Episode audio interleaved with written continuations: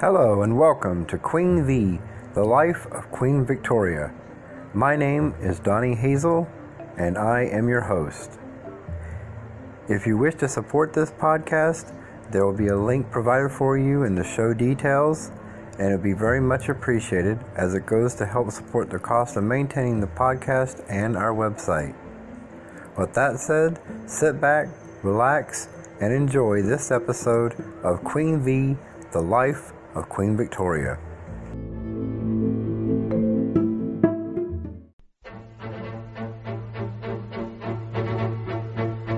Well, Lord Derby's shaky ministry of precisely 305 days crumbled, and the Earl of Aberdeen has taken over. No one quite knew whether the Tories were Whigs or vice versa, with Palmerston and others crossing the floor of the House. However, the Whigs are now called Liberals, so that clarifies everything, doesn't it? The Queen has other matters on her mind. On April the 7th, 1853, our fourth son and eighth child was born with the assistance of blessed chloroform. The effect is soothing, quieting, and delightful beyond measure. He is to be named after Uncle Leopold. At first we thought the baby a jolly little fat fellow, but we have just learnt that he suffers from the incurable disease, haemophilia. He is therefore extremely fragile and not likely to survive many years. This has added to my disquiet. I find that too many pregnancies too soon has made life wretched for years. I cannot but resent the fact that it is women who have to bear the burden of childbearing.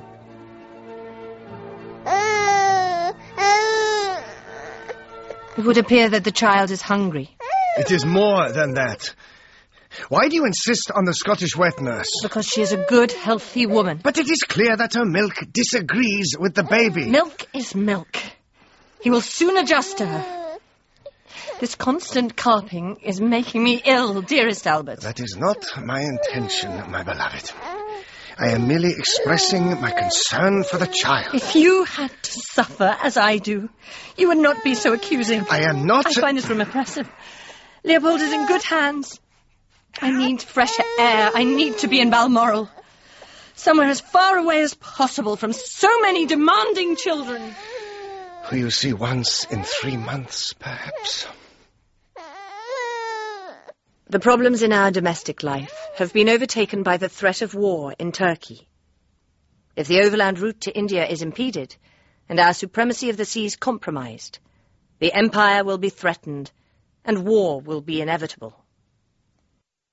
Please do sit, my dear Lord Aberdeen. There's much to discuss. Thank you, Your Majesty. We feel that we are in safe hands after the defeat of Lord Derby's government. You should be congratulated on your most strong cabinet. I am pleased that you approve, Your Royal Highness. Our main concern must be the Russian-Turkish conflict and how far we involve ourselves. I know that Your Majesty advocates caution. I have read Lord Stratford's last private letters. They exhibit clearly on his part a desire for war. It seems that his own feelings will frustrate all our efforts for peace. Indeed, ma'am. As much as we would wish to keep out of the war, it seems inevitable that we will become a part of it. Last Monday night, all in a fright, Al out of bed did tumble. The German lad was raving mad. How he did groan and grumble. He cried to Vic, I've cut my stick. To St. Petersburg go right slap. When Vic, 'tis said, jumped out of bed and whopped him with her nightcap.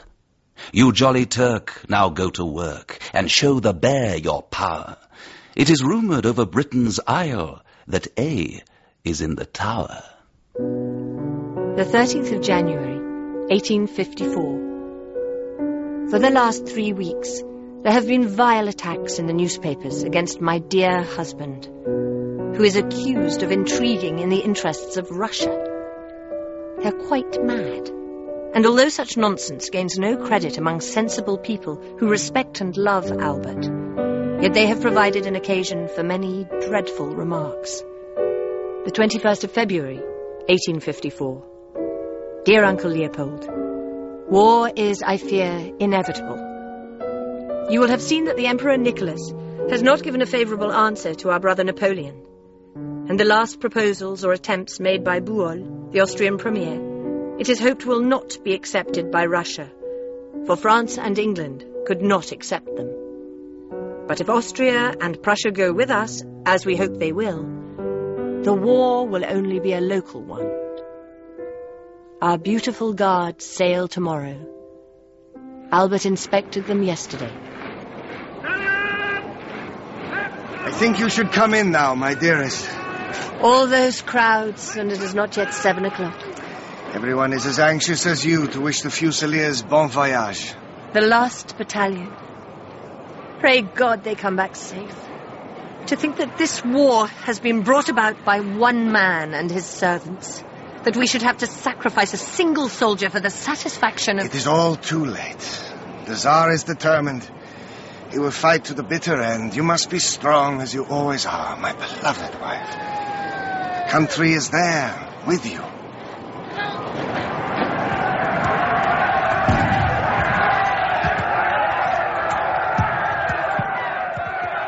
The 13th of October, 1854.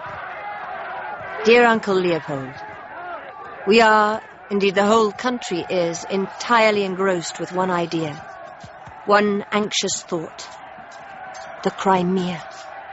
We have received all the most interesting and gratifying details of the splendid and decisive victory of the Alma on the 20th of September. Alas, it was a bloody one. Our loss was a heavy one. Many have fallen and many are wounded.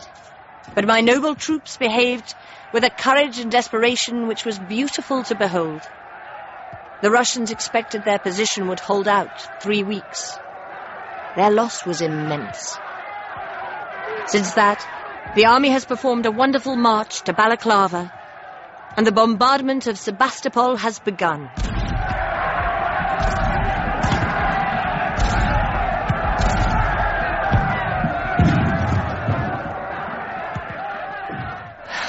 As I wrote to Princess Augusta, I regret exceedingly not to be a man and to be able to fight in this war.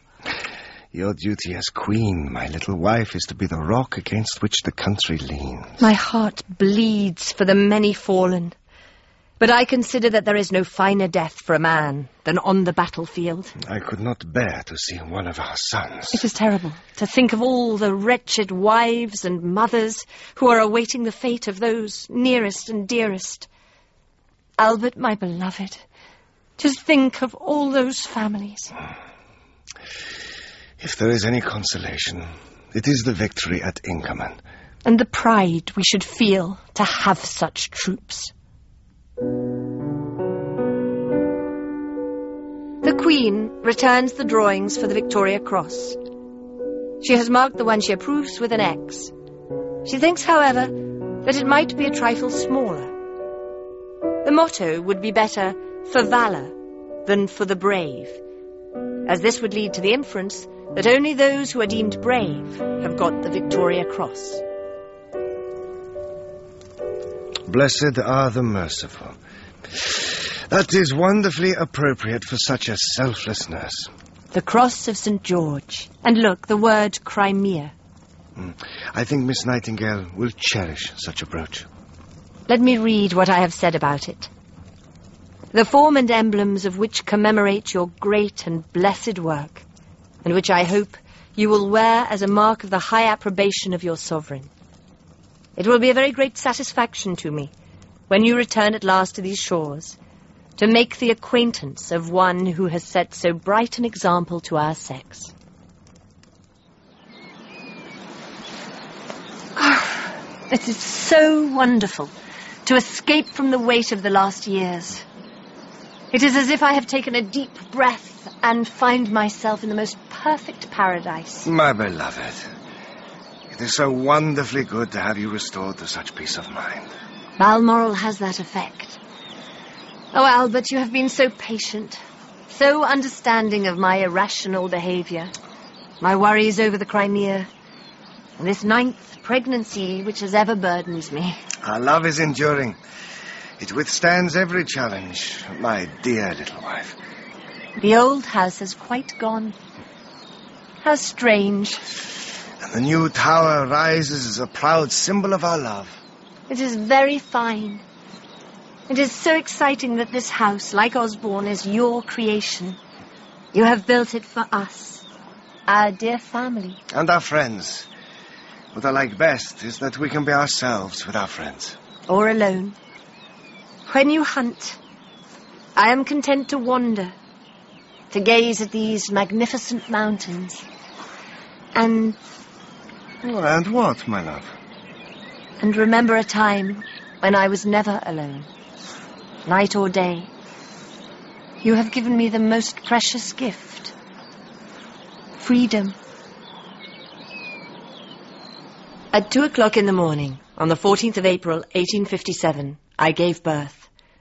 I had wished for a girl, and Beatrice is an unusually pretty baby, the flower of the flock. I have felt stronger and better this time than I have ever done before. It seems so strange that I should have another child just a few months before my beloved Vicky is joined in marriage to Prince Frederick William Fritz of Prussia.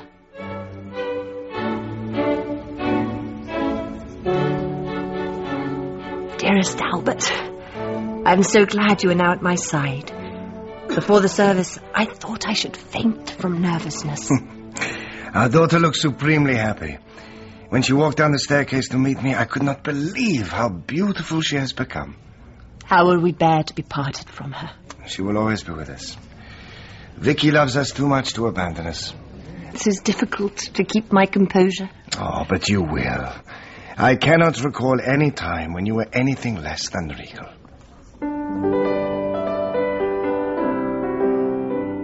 It is so good to be here in Balmoral. Albert has continued to hunt and has killed a fair number of stags. I have enjoyed walking and sketching, two of my favourite pastimes. We took off on a short tour with Lord and Lady Churchill. There were two coaches. John Brown was on the box as usual. He is Albert's most trusted gilly. Albert and I decided to call ourselves Lord and Lady Churchill and Party. It was great fun. Brown forgot this and called me Your Majesty as I was getting into the carriage. And Grant on the box once called Albert Your Royal Highness, which set us off laughing. But no one observed it. You look pensive. I was savoring our travels incognito. Uncle Leopold was much amused by my account. It was the most beautiful week. We will return as soon as we can. It does you so much good. John Brown takes the most wonderful care of me. And it is quite a sorrow for me to leave him behind. But I am increasingly concerned about dear Albert's health. He is rheumatic, of course, but is so often struck down by stomach pains. The dearest man works unceasingly at my side, but he is exhausted and depressed and I have to say that I am greatly worried by this. And now that we are home, there is the worst possible news. Mama, who had given us grave cause for concern, has died. I am beside myself with grief.